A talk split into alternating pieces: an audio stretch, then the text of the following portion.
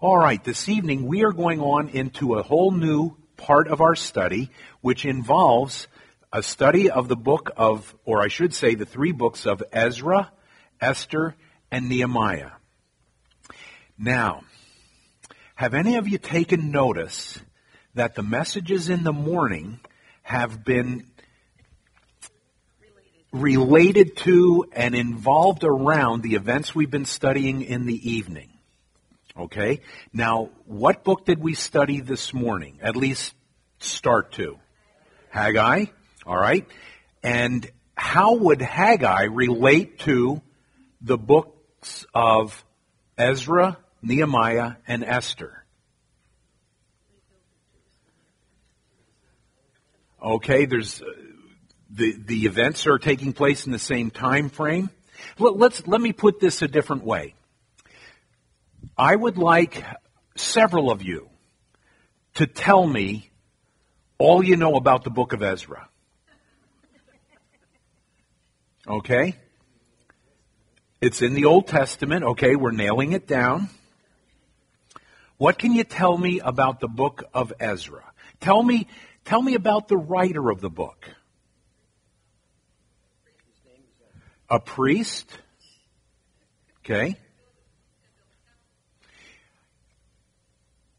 He wrote about the building of the temple, but his involvement is going to take us a little bit different direction. What can you tell me about Ezra from what we studied this morning? Okay, rebuilding of the temple, but what happened?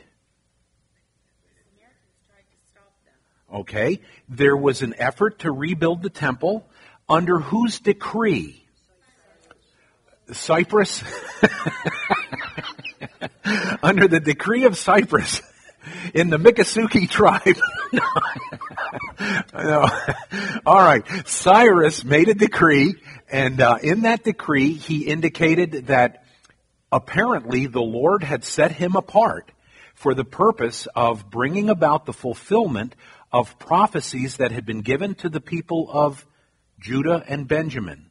Why was that such an important issue for them?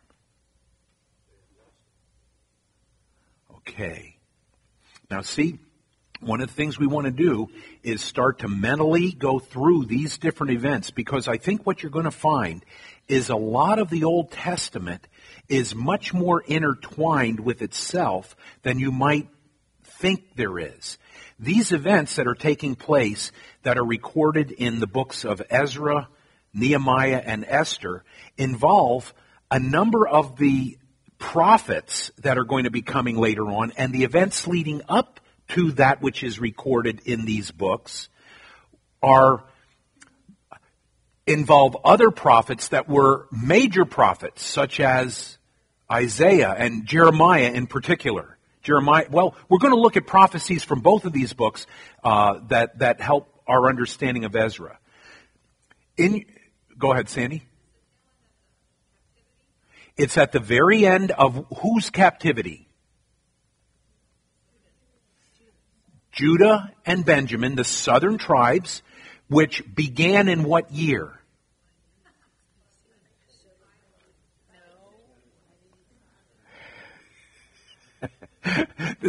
I, I feel like an auctioneer. In 586 BC, the northern tribes were taken captive in what year? 722 BC. Now, part of the reason that I've asked you to keep those dates in mind is because a lot can be, um, it can be put within context when you understand those are some of the major events. We remember how we went from David right through the the uh, kings, ultimately with the divided kingdom under Rehoboam, and then the the different kings that were related to to well. Not so much Jeroboam in the north. There were a variety of different dynasties, but there was only one dynasty in the south, and that was a dynasty that descended from David. The northern tribes were far more uh, oriented to paganism and to idolatry, and so their judgment came sooner, 722 BC, at the hands of the Assyrians. The southern tribes continued on till 586 BC, and their captivity came under the hands of the Babylonians. Honestly, folks, if you can keep a few major events clear in your thinking, it is going to help you tremendously to understand the entirety of the Old Testament. Because these things all begin to intertwine. The two prophets we've already mentioned that gave hope to the southern kingdom were Isaiah and Jeremiah. What two prophets wrote to the returning exiles from the southern kingdom who came out of the land of Persia, who had conquered the Babylonians. Remember, Babylon took the southern tribes captive in what year? 586 BC, okay? And then the Babylonians were defeated by the Persians, who, along with the Medes and the Persians, developed a kingdom that was essentially the great power of the day in which the people of Israel returned in, or I should say the people of Judah returned into the land of Israel. And it's during this period of time that the prophets are writing, most of the prophets, right up until 400 BC. So everything that's taking place now is happening following 586 BC, but before 400 BC. So you're looking at a period of 186 years when a whole ton of things happen. The events of the book of Ezra, the events of the books of Nehemiah, the events around Esther. You're, you're looking at the, the prophecies of Isaiah and Jeremiah. You're looking at the prophecies of Amos and the other two prophets that wrote to this returning group of exiles, which were Haggai and Zechariah. And so these two prophets now are going to be directly involved with this returning group. Have I, have I muddled this up or are we clear? You're clearer. Okay, you know what? That's making progress. And, and I'm glad for that. I think sometimes we get the idea that the Old Testament is almost like this dark hallway that you enter, and occasionally you'll see a window of light, and you'll get something out of it that uh, seems to stand on its own. But honestly, if you are able to mentally think through where we've come from, beginning in Genesis, right through those early centuries of the earth's existence to the call of Abraham and then his descendants who later gave rise to two very important nations, Israel and the Arab nations. And from there, you have a degree of Arabic opposition that is going to rise during our lifetime to a very high level. But prior to this, Israel being the representatives of God who have failed to represent him well, so he brings judgment upon them by the Assyrians and the Babylonians. Then he restores the southern tribes until 400 BC when the final prophet writes, whose name was Malachi, Malachi, the Italian prophet, uh, Malachi, okay? You'll probably remember that more than anything else I tell you tonight because it's the, it's the silliest thing. But Malachi, and from 400 BC until the announcement of the coming Messiah to Mary and to Joseph, there is dead silence. The Lord does not bring any revelation during that 400 year period. But then the epitome of God's revelation comes in the person of the living Word. honestly, it is not that hard. One of the things that really I think seems to trip us up is when we start reading through uh, the prophets and there are all these declarations of doom and so forth. And, and it's really hard to lay hold of this and the mention of all the different nations. Well, here's, here's kind of a, a, a basket you can put all that information into. Those prophecies are designed for the purpose of God's declaring Israel's failure, the consequence that's going to follow that failure, the tools he's going to use to bring about those consequences, which will be other nations, and then the judgment that will fall upon those nations. And that's pretty much the whole basket. That's the information. Now, you get into the books of poetry, and you have some additional things given to us, such as the Psalms which primarily were written by David, but many of the Psalms were written by other individuals. And they, to a large extent, speak to our hearts in the way we respond to the Lord. Then you look at the book of Proverbs, many of which were written by Solomon, which give us a, a view of wise way to interact with each other.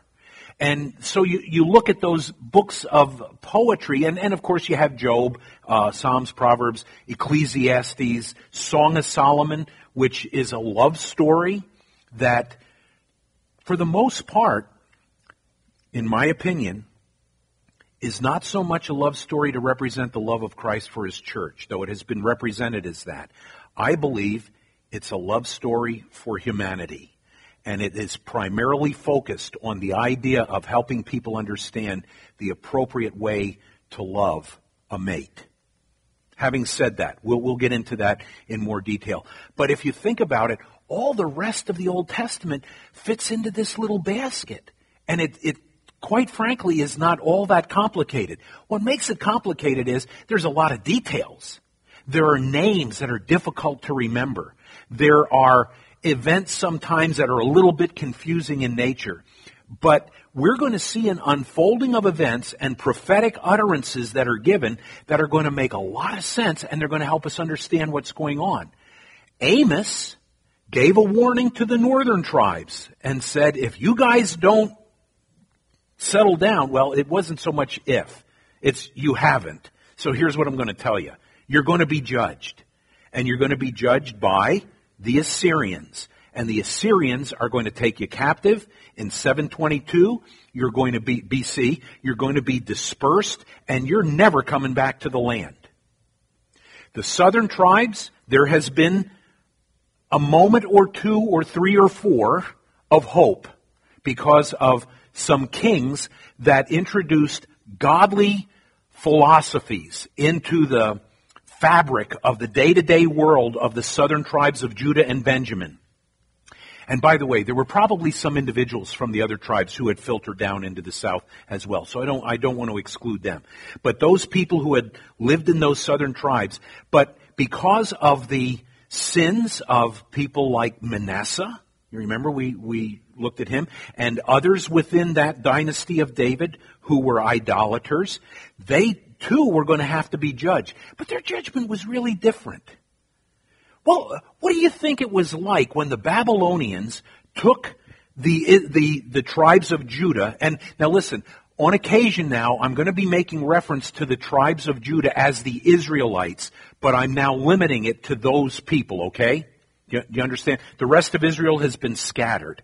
By the way, just to kind of help you understand a little bit about this, the book of Hebrews is written to the dispersion, to Jews who have been scattered throughout the kingdom who have become believers. And so all of that ties back to these events that are unfolding. So here we go. The Israelites who were part of Judah, that, that element, are going to be taken by the Babylonians in what year? 586 BC, okay? And how were they treated? It wasn't terrible. There were pressures upon them that we learn about in what prophet's book?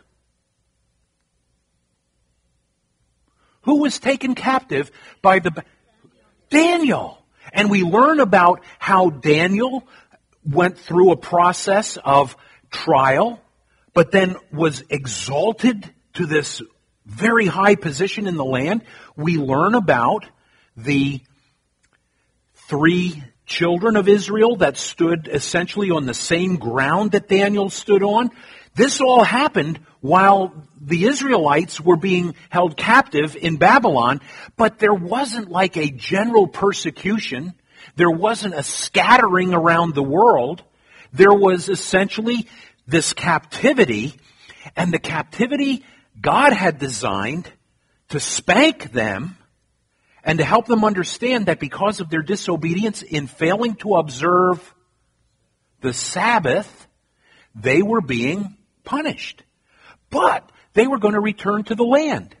While that was happening during the return of the people to the land, another event takes place in Babylon that's recorded in what book? Esther. Babylon the same as Susa?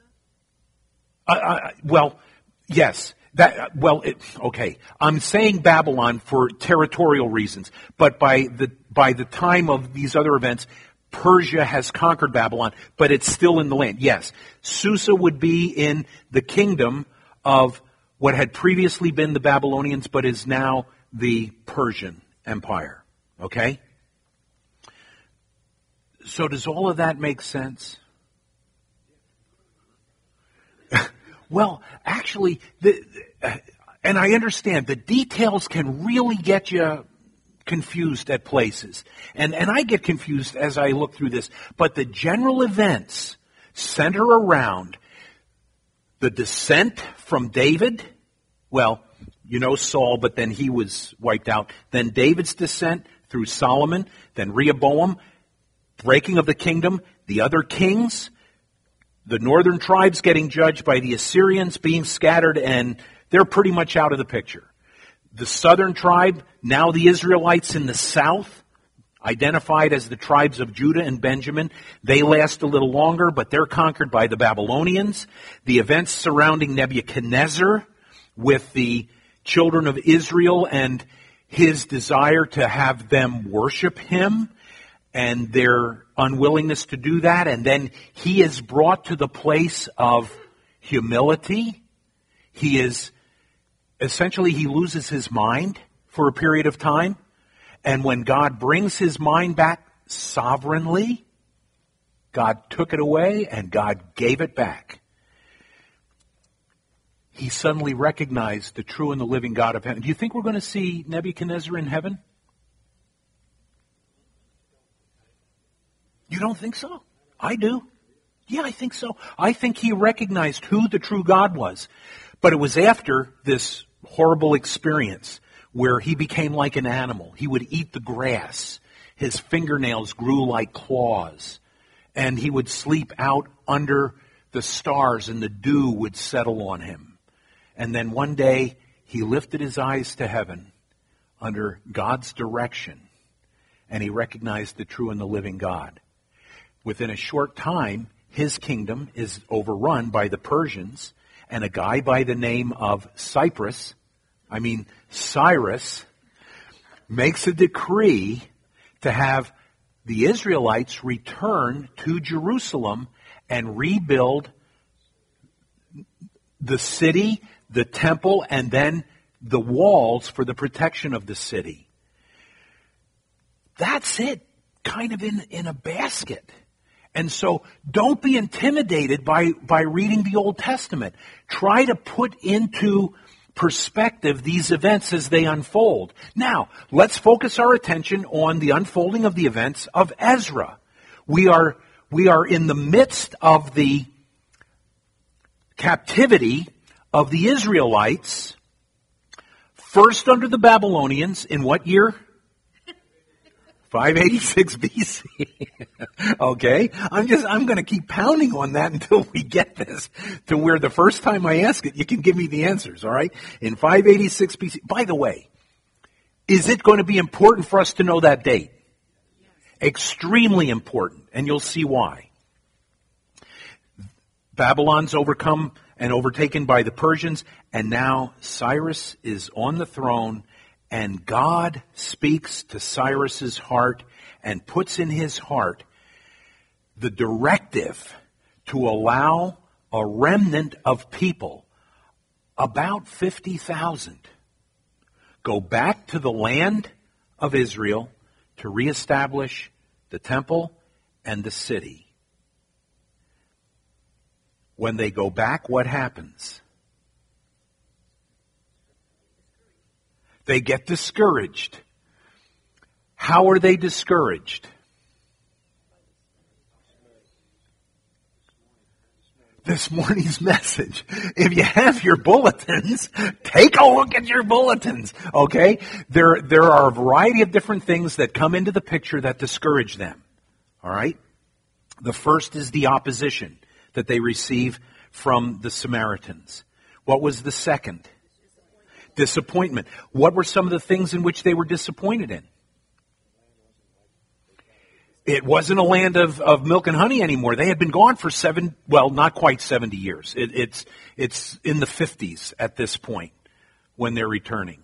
Um, what else might have discouraged them? Pardon me? They forgot the promises of God. That's going to lead to more disappointment. What else discouraged them? No, because they didn't have to do that. Uh, Cyrus kind of gave them what they needed to take care of things.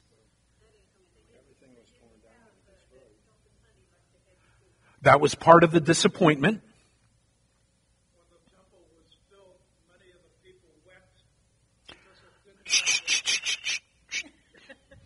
Good. But I want to ask that later on. Okay? How about if I let you answer it later on? Well, no, no, I, I, I, know you know what it is, but, but I want to introduce that as we get into this. But for an overview, without getting real detailed, the bottom line is the people had become extremely discouraged, and in the process of their being called back to rebuild the temple, they began to just focus on their own houses.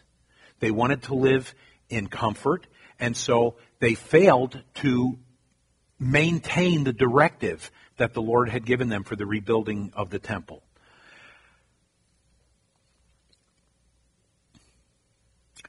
What, what caused them to be motivated to get back to work?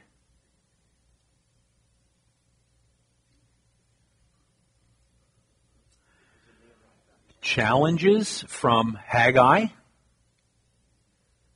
followed by challenges from Zechariah, and then some great encouragement that came at the hands of a man by the name of Darius, who gave them an incredible amount of material goods to keep the project going. We'll get into that. Not a detail. We'll, we'll get into that later. When the temple was completed, and it was, were, was it clear sailing from that point on? No. Why not? It's never clear sailing. there's always going to be problems. But there's a real specific problem that emerges that has to be addressed. And you may have some questions as to the way it was addressed. Some of that 50,000 that went back took pagan mates and started having children and began introducing paganism into the realm of the Israelites who were back in the land for the purpose of magnifying the name of Jehovah. And that presented a problem. And that brought us to the end of the book of Ezra. So, with that brief overview, let's start looking at some of the details. Steve?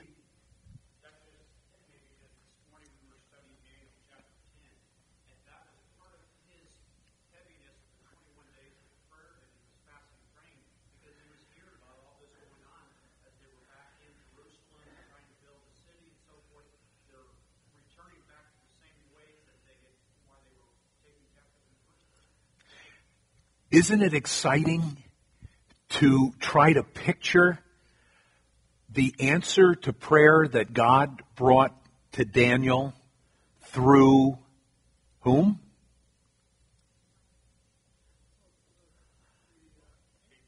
An unnamed angel who was given freedom to come with the answer to that prayer request by a conflict that took place between evil forces and Michael came and helped him come with the answer for Daniel. And it kind of gives you an idea of the spiritual conflict that's going on behind the scenes that you and I don't see. I don't want to speculate, but a guy by the name of Frank Peretti did a lot of speculation and kind of paints some really interesting pictures, doesn't he? But I'm not sure that they're totally accurate. But I do believe this. The basis of what he's writing about is true. There are spiritual battles that are going on even right now. That, do you, do you ever have a realization that at a given point in time, you are in a spiritual battle? There is something going on that you know is far below the surface of the events that are taking place. The Lord tells us that that's the way it's going to be. And He says, resist the devil and he will flee from you. He says, be strong in the Lord and in the power of His might and put on the full armor. And as you put on the full armor, having done all to stand, stand. And so we're not a defeated people. When Satan's at work, we still have the victory. We are more than conquerors through him that loved us. Some people get all worried when they understand that they are in a spiritual conflict. That's not the time to worry. That's the time to be strong. It's the time to resist Satan. It's the time to have on the full armor, and it's time to make him flee. But it's not done by our capability. It's done with the power of the Lord.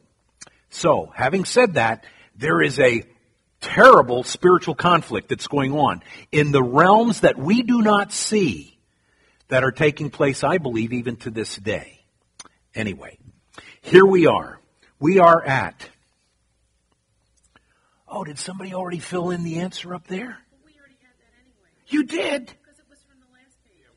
Oh, you knew that. Okay, well, the Babylonian captivity of Judah was clearly a punishment that came from the hand of God. One reason for the captivity was Ju- uh, Judah's failure to observe the Sabbath. From all evidence, the captivity did not involve great physical persecution. And in addition to that, the Lord promised through his prophets that the Jews would be allowed to return to the land within 70 years. All right? Janet. Oh, you don't have, do we have any more of the study sheets? Okay, those who need study sheets would, oh my, I'm sorry. I, I should have asked that right away. Okay, well, you know what? We, we did a review where you didn't need the answers yet, so you'll, you'll get them now. Okay? Just raise your hand and these handsome gentlemen will see that you get one.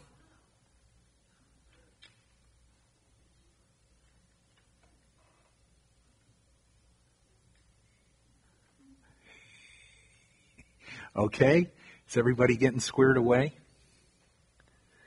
While that is happening, open your Bibles to the book of Jeremiah. And here comes encouragement that the Lord is going to give to the people of Judah, the, the Israelites who are being held captive by the Babylonians slash Persians. Look at uh, Jeremiah chapter 25. Oops, I'm in Isaiah. Jeremiah chapter 25. Because these words of the prophet are going to bring great comfort to the Israelites. Can you imagine if our country was overrun by a foreign power? How devastating that would be to think that we have now been taken prisoner, we have been taken captive by someone else? But how encouraging it would be if someone that we knew was a messenger from God came and said, listen, this is going to be for a while. You must go through a time of chastening. There has to be an accounting for your disobedience. But here's what I'm going to promise you. you're going to come back. The day is going to come when you will be restored to the land. And here comes Jeremiah and Isaiah, and we're going to look at both of these with a message that, that brings us to that point. In Jeremiah chapter 25, look down here at verses 11 and 12. And this whole land shall be a desolation and an astonishment, and these nations shall serve the king of Babylon seventy years. Then it will come to pass, when seventy years are completed, that I will punish the king of Babylon and that nation, the land of the Chaldeans, for their iniquities, says the Lord, and I will make it a perpetual desolation. So here's the promise that the Lord is giving them. You're going to be punished. But the land that punishes you, they're worse than you are, and I want you to understand, I'm going to punish them. But they're going to be my tool and my instrument for bringing punishment upon you. So here's what you can write down. In 70 years, everything's going to be back to where it should be.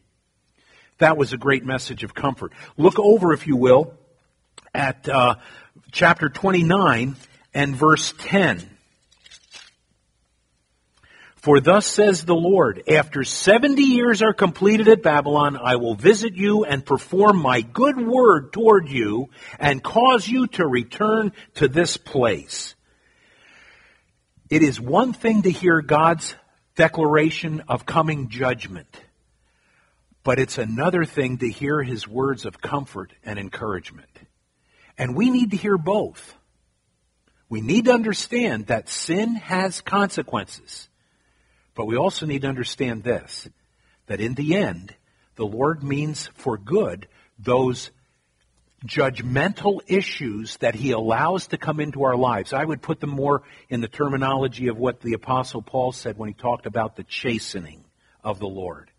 And you count that as the hand of God in love bringing us to where He wants us to be, and that's what He's doing with the people of Israel. By the way, after this captivity, they never again had a problem with idolatry. It cleaned them. It, it purified them. They didn't have that problem. To this day, they do not have a problem with idolatry. The Lord did the work He intended. Look at what Isaiah is going to tell us in Isaiah chapter 44.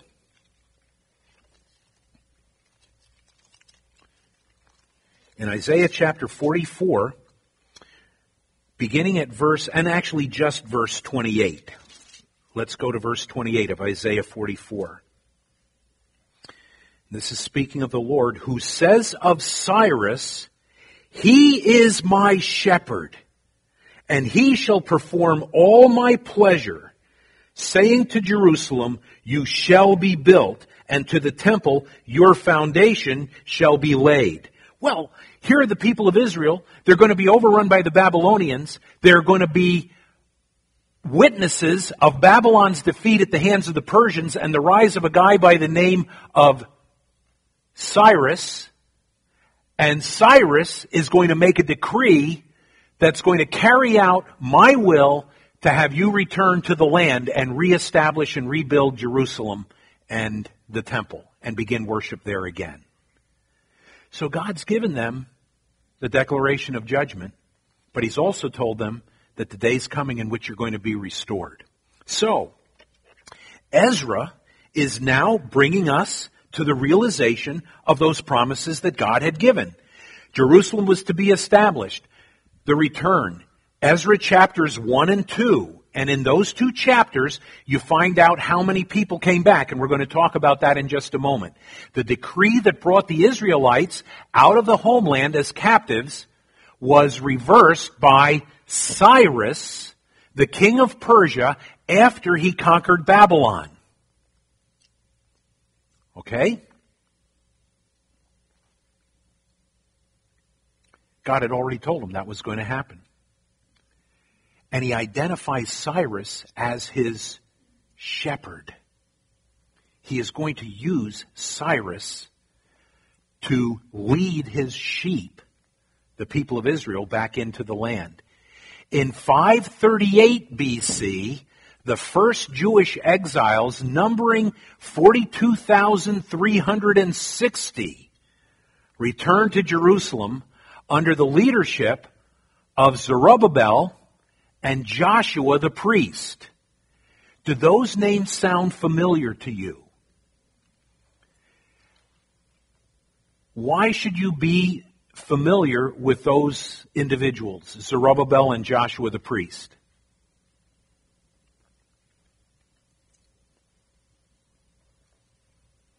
Because those are the guys we talked about this morning in the message when the people of Israel were returning to the land. Okay? You were going to say that, but you thought it was wrong. Yeah, that's what all the little kids say in school, too. They, oh, I was going to say that. No, I'm just kidding you. Whoa. Uh, pronounce what? Zerubbabel?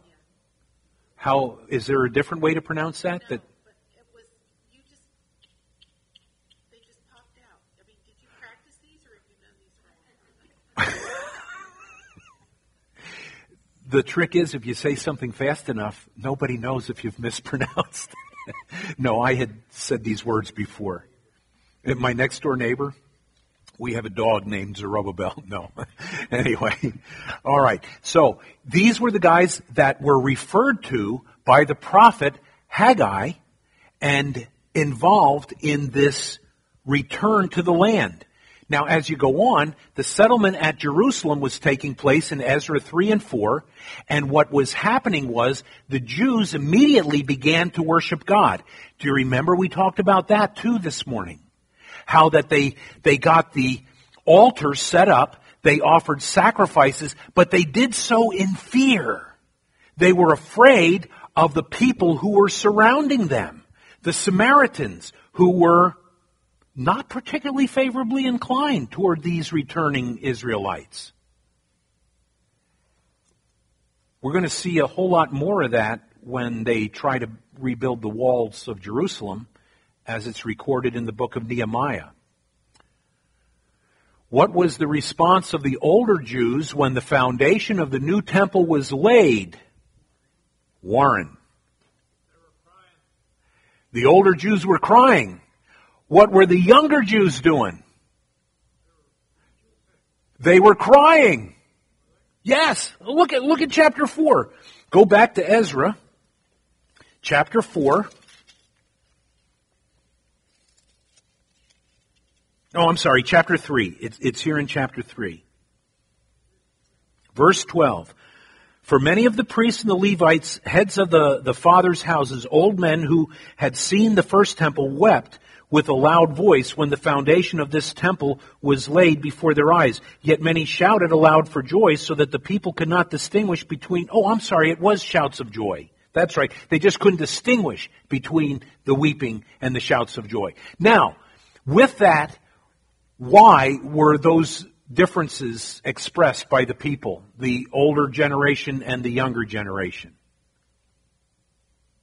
Well, they remember, the older generation remembered the glory of Solomon's temple, and this was not even a shadow of it.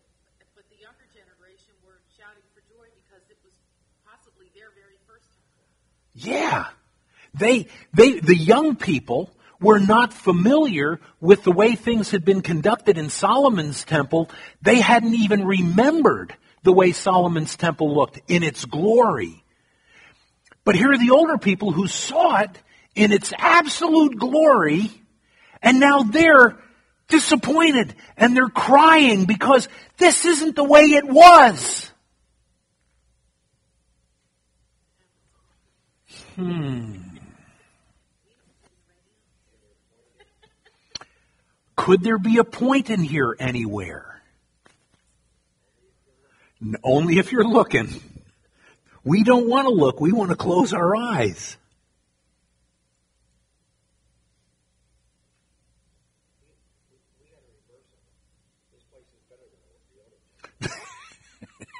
but we're not talking about a building.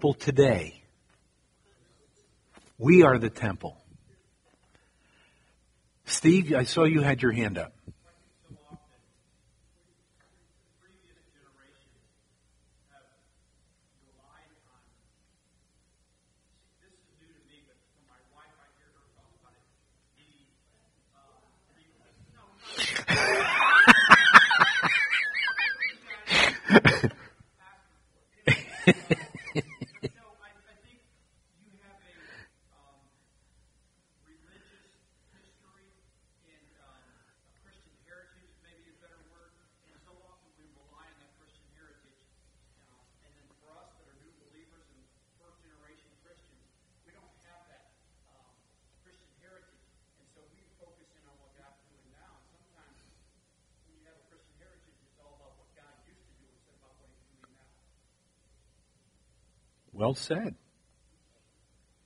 Well said. Is it different?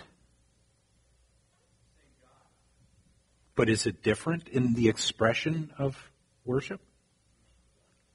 Yeah. Who's right? Thank you. It isn't a matter of right and wrong.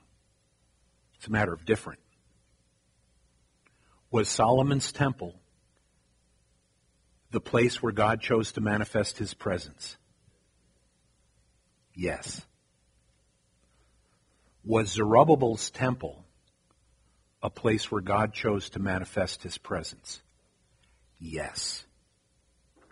And the old people cried, and the young people rejoiced. Because it was different. Honestly, folks, we need to remember things like this. Because there's far too much friction that comes about within the body of Christ because we think we've got it all down. Our generation is the best.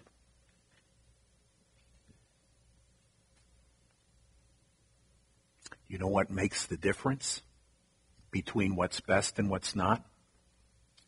The presence of God. And if he was there then, don't you say, don't you dare say he's not here now. It's different now. And that's one of the beauties of the Lord. He is not immobile. He does things differently. That's what the charismatics have a problem with.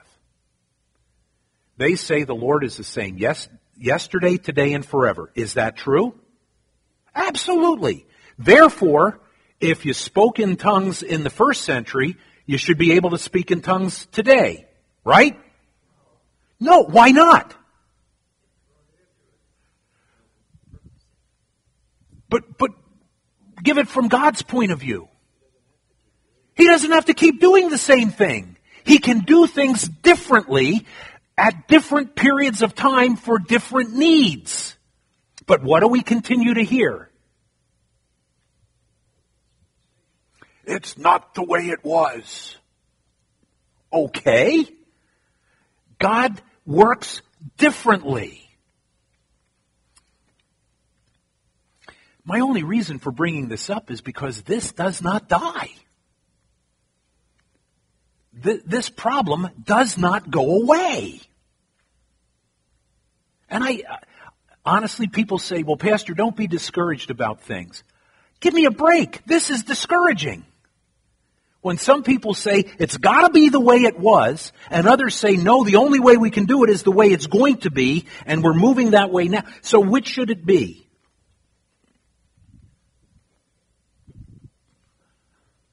I feel like the baby that Solomon had to deal with. Just cut me in half. This half will go with those that want to change things, and this half will go with those who don't want anything to ever change. I just realized I'm really getting emotional about this. It's because it doesn't go away. I thought this would be done years ago, and it's not. Yip, yip, yip, yip, yip. Yip, yip, yip, yip, yip, yip. Yip, yip, yip, yip. Yip, yip, yip, yip. We're going. We're going. Yeah, but you can't say go because you want to minister to people. And I'd love to minister to those who have known the Lord for many, many years. But quite frankly, at times, some of them are just downright miserable. And I'd love to minister to a whole new generation that's looking at things very differently than the way I personally would look at them, but they love the Lord. And they're living for Him and they're serving Him. And they're going to be the leaders of the church in the years to come, whether we like it or not. So how do we get over it?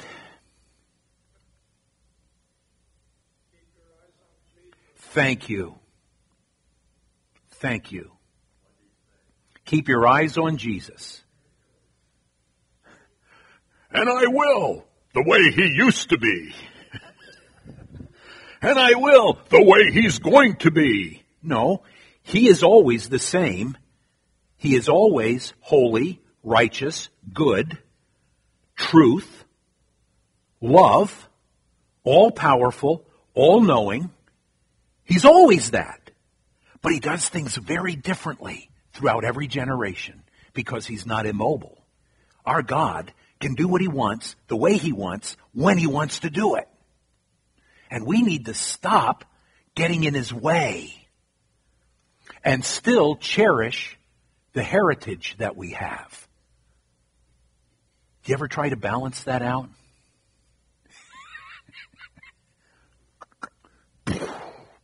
Go ahead.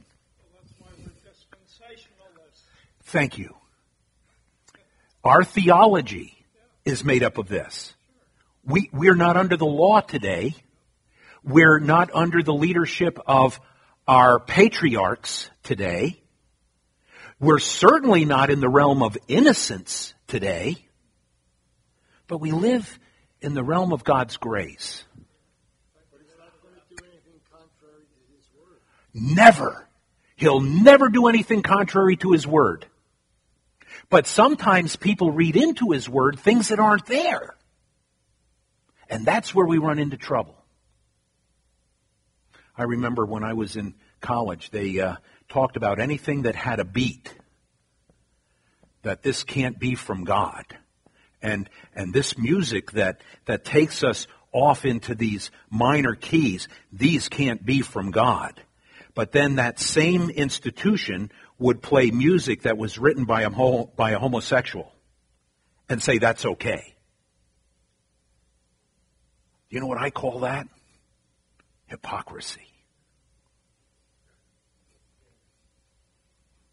So anyway, this has been a real delight tonight, folks. Do you know what? If I can't unload like this on you guys, who am I ever going to tell it to? And you know what? This is the group that can help make things different. I'm talking to our, our youth group, our youth group, our uh, Sunday school class about this.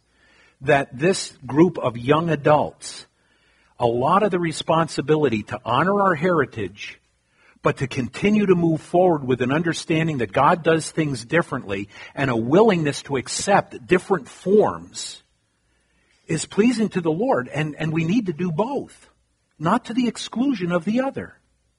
So I hope none of you, there aren't many young people here, but there are some. I hope you young people don't think we're going to just stick in the mud. And the older people, I hope you don't think that in any way this is to dishonor those who have given us a great heritage.